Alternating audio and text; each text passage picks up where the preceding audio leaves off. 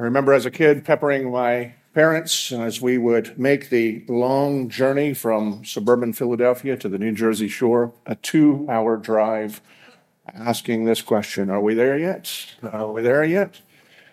And the Lord, in His humor and His promise of the covenantal nature of children, uh, we got the same thing. And we didn't live within two hours of the beach when we had our children, so we were peppered for far more long, uh, far longer than that. Uh, but for those who uh, may wonder uh, this morning, after a journey that we began in September of 2021 in our study of the book of Hebrews, uh, today we are there. We come to Hebrews chapter 13, uh, verses 20 through 25, uh, the end of this particular letter that is called, as we've said repeatedly throughout the series, a sermonic letter. It doesn't carry all of the marks of a letter, but it was one that was a letter.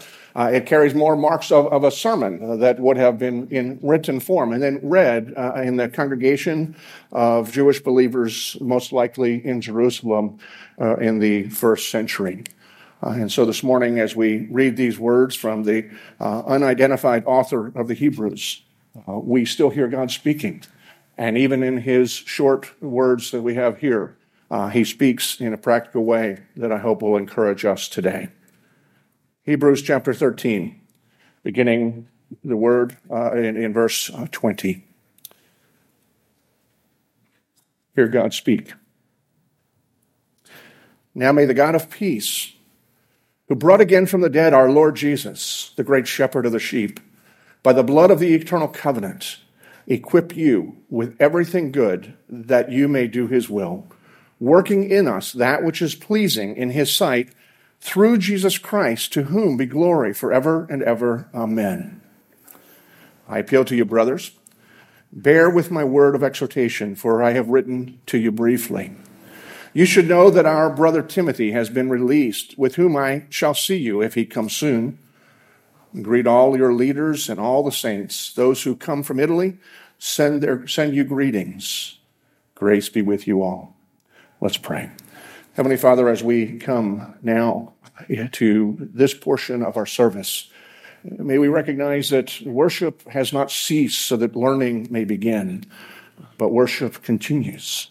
And as we have worshiped you through coming to you with songs of praise and recognition and adoration, as we've come to you confessing our sins with the assurance that as we forgive our, uh, as we confess our sins to you, you are faithful and just to forgive us of our sins. Uh, may you also be honored in our worship now as we turn our ear to listen to you, that your spirit would speak to us through this word and even through I as I speak, me as I speak. Lord, this is your promise that the word doesn't come back empty. And so I pray that as we consider it this morning, uh, this word would fortify us, it would encourage us, and it would shape us. That we each and all may grow more and more to be like Christ, knitted together as the body of Christ here in this place. To you be all praise and glory, uh, not only through song, but through listening, contemplating, and then doing. We pray this in all things in the incomparable name of Christ, our Redeemer King. Amen. Historians sometimes note the symbolic irony of John Adams, the second president of the United States. John Adams' final words before he took his last breath on July 4th, 1823. Adams' last recorded words were Thomas Jefferson still survives. Now, part of the reason that's noted is because they had a, quite a uh, a roller coaster relationship, historians tell us. Uh, one-time friends, certainly in working uh, in, in the for the toward the uh, Declaration of Independence, and uh, and then they became bitter political rivalries. The relationship had been restored, and even in their later days, they were writing to one another, and the friendship had been restored. And so Jefferson was on Adams's mind even as he was passing away. Historians note it because of the symbolism in the sense is, you know, it's July 4th, and, and this, uh, this man is, is, is passing away. But they also note the irony because Adams was also wrong. Five hours earlier on that very same day, still July 4th, which is symbolically significant, Thomas Jefferson had already passed away. But nevertheless, the final words of John Adams continue to linger, and uh, they, they lead historians and those who are just intrigued uh, to ponder that. Interestingly enough, John Quincy Adams, John Adams' son, who would be elected the sixth president of the United States just a, a year after his father's passing, uh, on his deathbed in 1848, his final words were these This is the last of earth. I am content which I would hope would be not only perhaps not the words, but uh, the attitude and the mindset that, that I would have when that day comes, whether it's years from now or today. There's just something fascinating for many people in, in the final words. And, and even as I was curious this week in terms of some, I mean, I've heard many, many uh, lists of final words, uh, tried doing a Google search you'll find out how fascinated people are with final words. I mean, think about some of the ones that you may have been familiar with. We'll start with one that's probably most familiar William Wallace, freedom. Except that historians say that was probably made up by Mel Gibson, but still, it's a great story, isn't it? I mean, those would be great final words if it was true, or if it, uh, but we just don't know if it was or, or that it was. Leonardo da Vinci, interestingly enough, said, I have offended God and mankind. Sounds very humble. I've offended God and mankind because my work did not reach the quality it should have.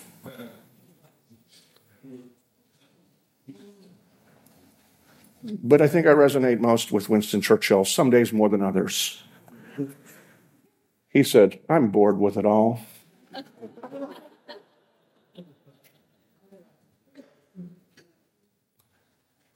These are just a few of the final words of famous people in history. And there's, there's not, famous words, they're not only interesting, sometimes even as we may just notice, they, they could be significant. And sometimes they may even be powerful. Rhetoricians say that Perhaps the, the most important part of any speech or any sermon is the, the conclusion, the, the final words that are spoken, because those are the ones that are going to be the most remembered. That's probably why in a trial attorney it's not about the, the brilliance of their question and their, their, the case that they are making through their, their line of questioning, uh, but the case is won or lost usually in the summation. At least that's what I see on the TV shows that, uh, uh, that uh, they, they say because those are the final words where things are brought together. That's what is most indelibly uh, imprinted on, on the minds of the jurors who are going to uh, make the decision as to who wins or loses the case. Final words are significant. And here in these verses, we find essentially the final words of the writer of Hebrews. Now, quite likely, he had many other final words. We don't know who he was, or even theoretically possible she was uh, that, that wrote that. Um, but we don't have any others that are recorded for us.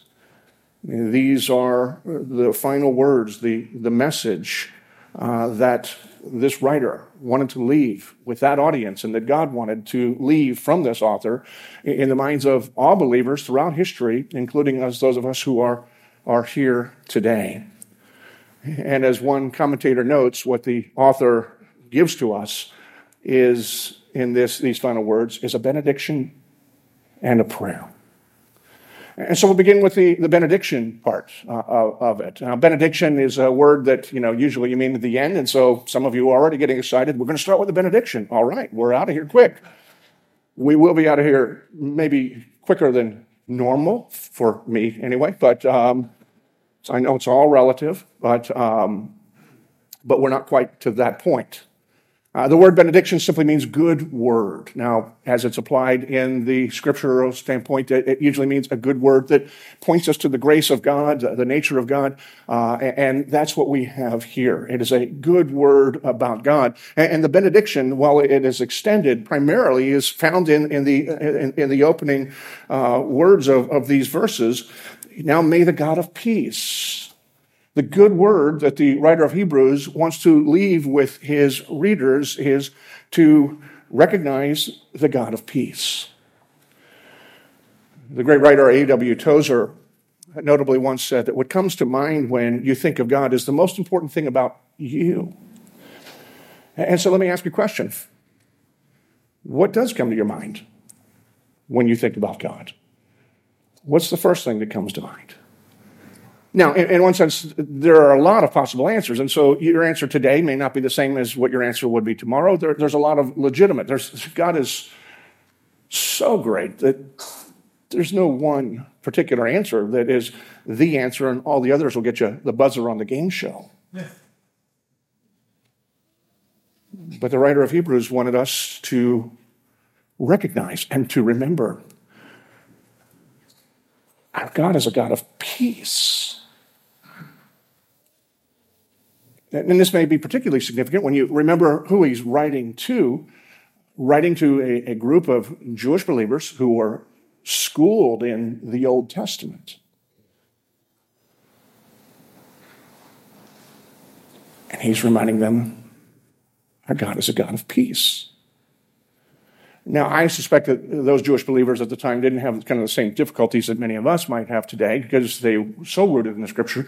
One of the things that is commonly uh, assumed in the church and certainly in the wider world is the God of the Old Testament was, you know, mean, cranky, vindictive, and, and wrathful, and the God of the New Testament is just gracious and loving and forgiving, and as if somehow either there's two different gods or God went through a life change at some point. And the scripture tells us God is the same yesterday, today, and forever. And the God of the Old Testament is exactly the same as the God of the New Testament. And Jewish believers now, even as Jewish believers then, understood that the Old Testament is saturated with grace.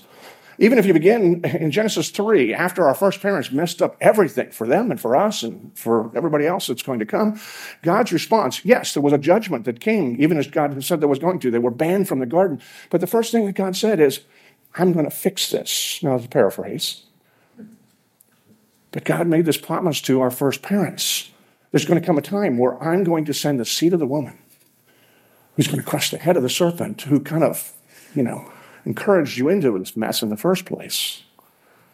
I'm going to do that. Well, biologically, the seed of the woman, there's a problem there because the woman doesn't contribute the seed into the birth and a generation. So that's significant to us because it points to a virgin birth that would one day come. And the one who would be born through that virgin birth that one day come would be the one who was going to crush the head of the enemy. He's going to be the one who was going to make all things right. That was the promise of God. That's God's response. You messed it up. There are consequences, but I'm going to fix it for all eternity. And all throughout the Old Testament, what we do see is God is just.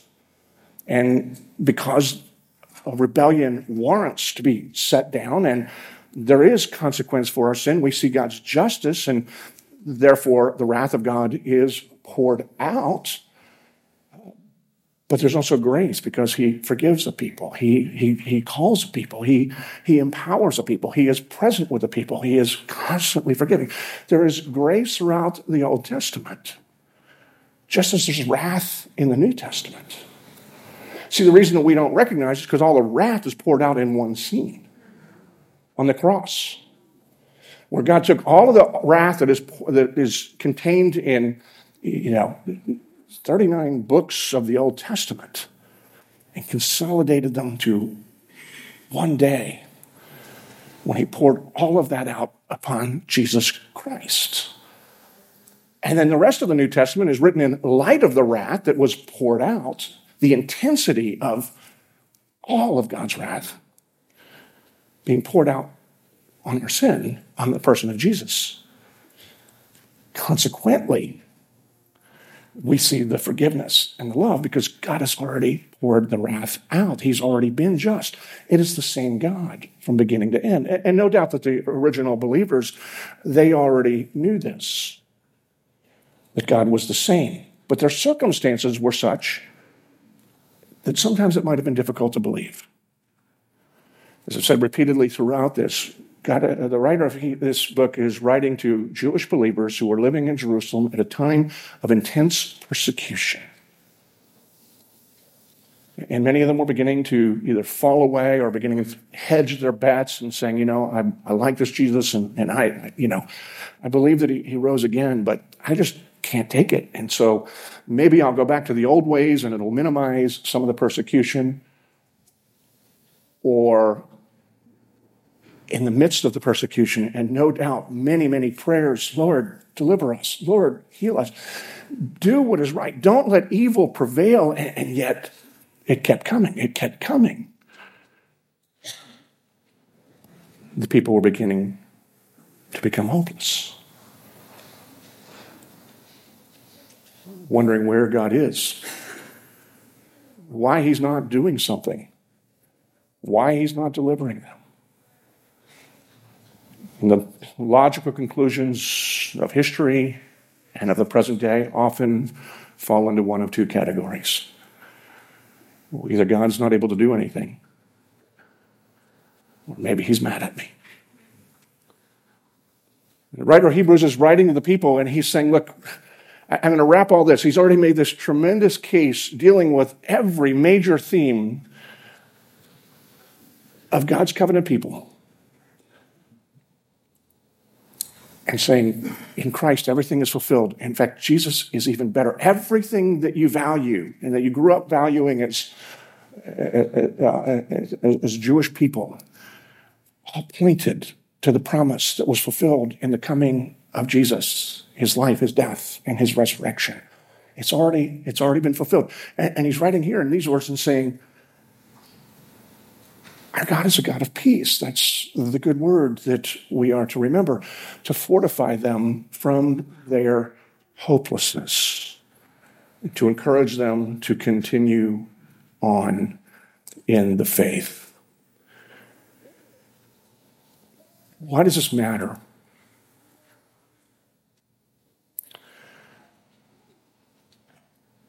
Because hopelessness takes root in difficult circumstances. And it is fed when we begin to wonder about God.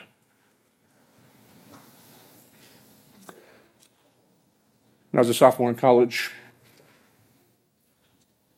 it was early in February, I got a call one night from my father.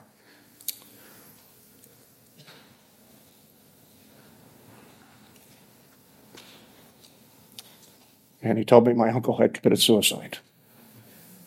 It was my mother's brother, who was affable and likable, but apparently he'd been going through some really difficult times. We had moved away I hadn't seen him in a, in a couple of years. Um, and so I had no idea. I'm not sure others in the family really knew uh, what was going on. And even to this day, I, I certainly don't know all of the details of it, but he'd been going through a hard time. Uh, he, as I understand, was a man of some faith, but it, our family was not deeply steeped in, in the word. And, but he believed in God, and so he was crying out to God and looking for help. And someone had given him a book that was on the bestseller list at the time uh, that was titled Why Bad Things Happen to Good People. Now, no doubt the author of the book had good intentions. His intentions were to protect God's reputation uh, because we all experience difficulties and hardship. And, and so, you know, that's it's a major question. Philosophers, theologians, everyday people, we also wrestle with it. If God is good and God is in control of all things, why, why is there evil in, in the world and why am I suffering? Why is this all going on in, in my life? And the writer wanted people like God. But unfortunately, his words eradicated hope in the readers. Because no matter what his intent was, the, the gist of the book is God is good and God is worthy of your love. But God can't really help you. He's, you know, there's, there's some things even God cannot control. And the effect of that is for those who started thinking about it is well, if God's not in control,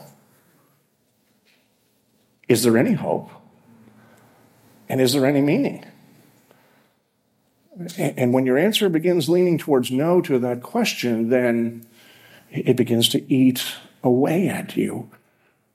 When hopelessness takes root, it's deadly, and not just in the ultimate sense as it was for my uncle. It is death to joy. It is death to motivation. It is death to vision. It is death sometimes as a consequence of relationships. It's, it is deadly when hopelessness is gone. And the people who were reading this letter for the first time were people who were certainly susceptible to becoming hopeless. Why hadn't God delivered them? Why were they dealing with oppression and rejection and persecution? And it's a question that we ask. And I think the significance of the words as he begins, what makes this a good word is as he's wrapping up this masterful uh, letter and says, May the God of peace, and he's pointing to peace. And he doesn't just say, God is peaceful, so, but he's very specific about how God brought about peace. And it's, listen again to what he says. May the God of peace, who brought again from the dead the Lord Jesus Christ, the great shepherd of the sheep, by the blood of the eternal covenant. It's not just saying, you know what, God is just saying, you know, I'm just tired of fighting, so we're just going to get along.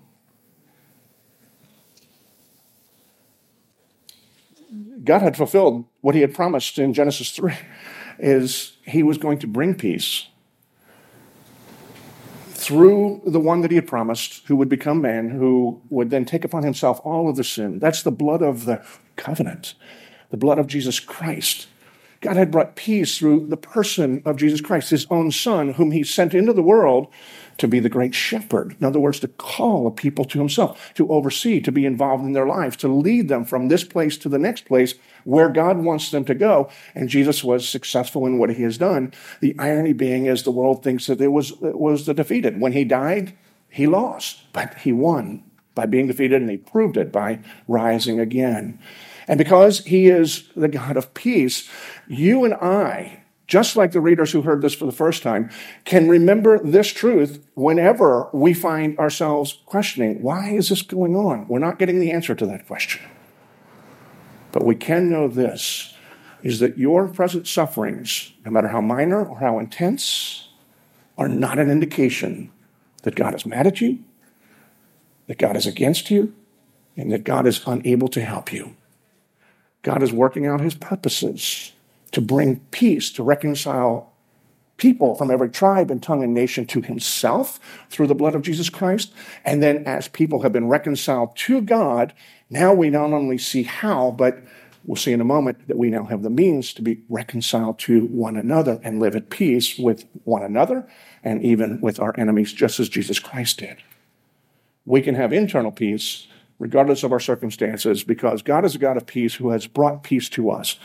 He's writing this to remind us, and we need to remember this always. I don't know what's going on. I don't know why I'm suffering. We do need to question, you know, maybe, and often their answer, why am I suffering, is because I've done something stupid and I didn't think about it. So you got to deal with that reality. But even in my stupidity, even in my foolishness, even in my unfaithfulness, God is not rejecting me because all of that wrath is poured out on the blood of the covenant. And He's bought the peace. It's not a fragile peace. And it shows us God is in control. In fact, it shows us even more. God is powerful because the, the reference is He brought him from the grave. So, what is it that God can't do? We see the power of God demonstrated even in these simple words. We will linger with the question why, but we can eliminate one of the answers, which is God is angry with me, and so therefore God is not going to do anything for me, or that God is not capable of doing anything. He's a God of peace who's done what nobody expected him to do for a purpose that none of us can assume, can, can really believe if we consider what it is that he's done through this covenant.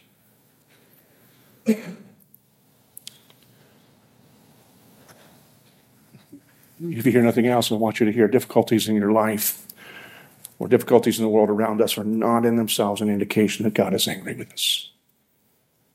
In my own study this week, as I was reading, one day I read uh, Habakkuk, and I was just struck as uh, the end of uh, the letter. Habakkuk, who's wrestling with these very same questions, prophet, minor prophet. And, listen to what he says in, in the final verses circumstances and then his response. Though the fig tree does not bud, and there are no grapes on the vines, though the olive crop fails and the fields produce no food, though there are no sheep in the pen and no cattle in the stalls, it's kind of a gloomy situation. There's, there's no food, there's nothing on the vines, there's no, there's no wine, there's no meat, there's no milk, there's no, I mean, not a great situation. Though all of those things are true, yet I will rejoice in the Lord. I will be joyful in God, my Savior. The sovereign Lord is my strength. He makes my feet like the feet of a deer. He enables me to tread on the heights. God is still at work and is part of the peace. But we need to be rooted in the reason for the peace and the mode of the peace, which is the person of Jesus Christ and what he has done. It is a rooting in the gospel message that we need to remind ourselves of. But if the gospel is true, then we have peace regardless of our circumstances. And the writer of Hebrews is reminding them and reminding us of that truth. But he goes on, and it's even, even more amazing. Because as the one commentator had noted that um, what the author gives us in these words is not only a benediction, a good word, and this is a good word, but he gives us a prayer. He's praying for the people. And continued, let's look what he says. Now, may the God of peace, so we focus on, on the Lord, who brought again from the dead our Lord Jesus Christ, the great shepherd of the sheep, by the blood of the eternal covenant. Now, what is here is because of the character of God, because of the plan, the redemptive plan of God, because of God's faithfulness to the covenant, and because of the gospel, what Jesus Christ has accomplished, now he moves on as, you know, there's the foundation of these things. May, and I'm picking up again in verse 21, may that God equip you with everything good that you may do his will working in us that which is pleasing in his sight through Jesus Christ, to whom be glory forever and ever. Amen. There is a prayer in there. May this God, who has already brought peace through the life, death, and resurrection of Jesus Christ, now may he work in you everything that is good, everything that is necessary, everything that brings him pleasure. In other words, may He be at work in us so that we can navigate this world, whether it is a time of peace or a time of conflict, whether it is a time of prosperity or a time of need. And yet, as he's writing this, it's not just a prayer, he's rooting it in promises of God. And the, the language in here is, is interesting. I'm going to do something I don't usually do. There's really two questions that, as I looked at this, that I, I, I felt like you know we really need to wrestle with. I need to wrestle with, and one is what are the good things which God equips uh, the, the believers, and second is how does God equip us with those good things? And I was benefited from a, an African Bible scholar um, from Cameroon, and I would really love to give him attribution, but even if I tried to pronounce his name, I would butcher it so badly that he would still get no attribution. So if you really, really want to know, email me this week and I will send you his name, and then I want to hear you try to pronounce it, and you might get it right. But though his name is difficult, his words are powerful. And so I'm just going to quote him. In terms of the good things, here's what he says. It, it, seems clear in Hebrews that the good things refer to all the promises of the new covenant fulfilled in Christ. And so think back what the writer of Hebrews is writing here. May God give you all the things that are good.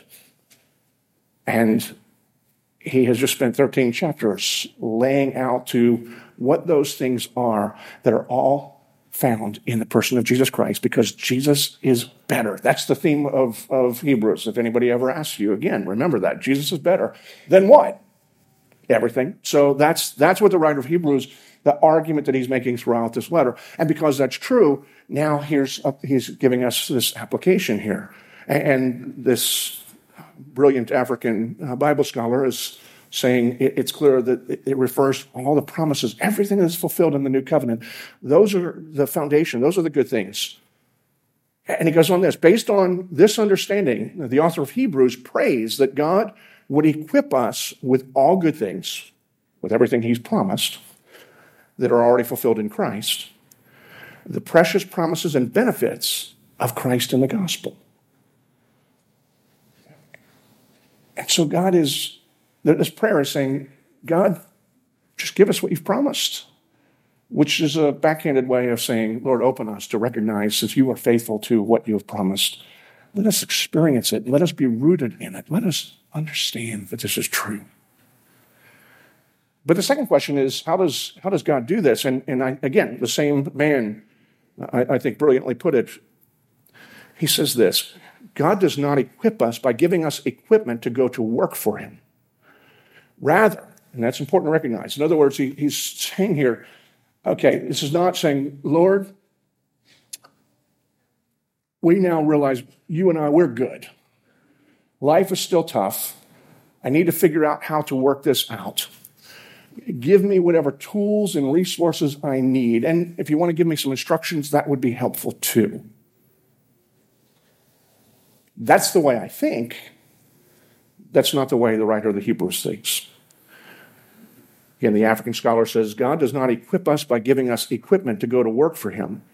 Rather, He equips us by taking residence in us and Himself working His will in us. And we see that evident in, in this passage that is, is a very subtle thing.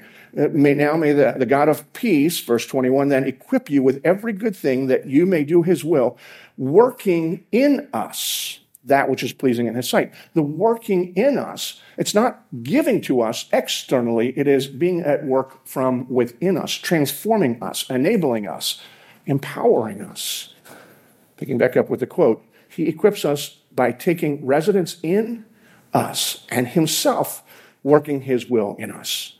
Not only that, he takes pleasure in what he does in us. The work that pleases God is the work of God that is in us. You need to recognize what's being stated here. When you have rested in Jesus Christ, when you have received Jesus Christ, all the promises are now true. And God is at work. He's at work in you, and it begins to work itself out. But even as we see in a couple different places in the scripture, you are God's workmanship. And, you know, the, the, one, of the, one of the words is poema. You are the poem that God is writing. You are his piece of art, his masterpiece.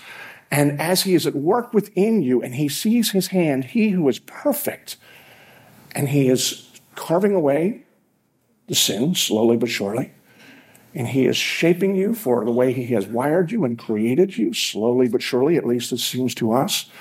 He's saying, I like that. Or as He said to begin with, with each piece of His creation, He saw it and said it was good. But when He saw humanity, he said it was very good because he created us after his own image. As he continues to shape us and his image becomes more and more uh, evident in our lives. And he uniquely is at work within you and all of your circumstances difficulty, kind of like being sandblasted or being buffered with, uh, with comforts, you know, like, you know, cotton to get away the sawdust. I'm not an artist, as those of you who are artists can figure this out, so I don't really know what I'm talking about here. But that's uh, um, God is at work and He's shaping you. And He each step, you need to think it's not, I'm not just forgiven.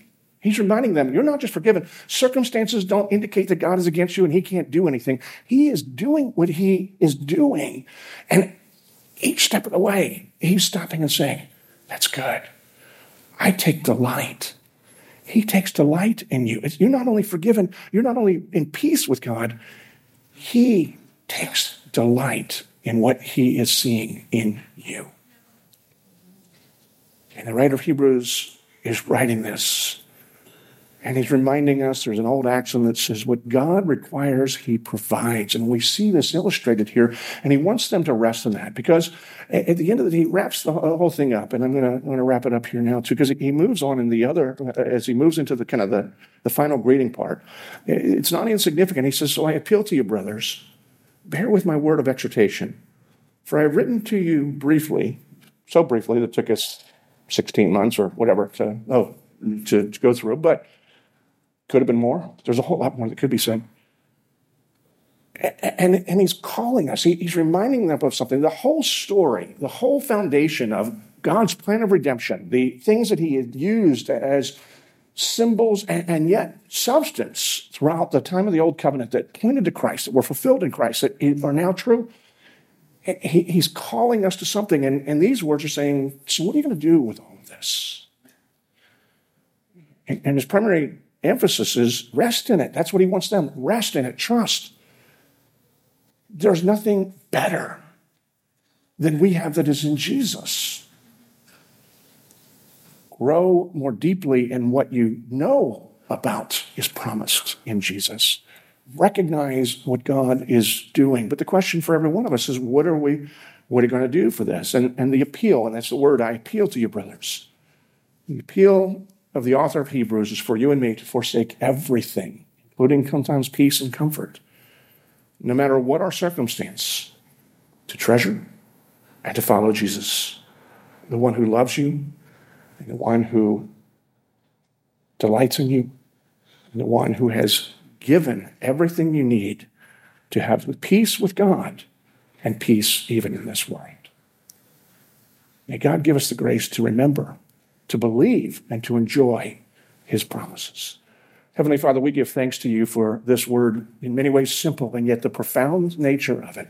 Not just because of the depth or the complexity, the whole idea that you are at work in us and you are providing everything that we need.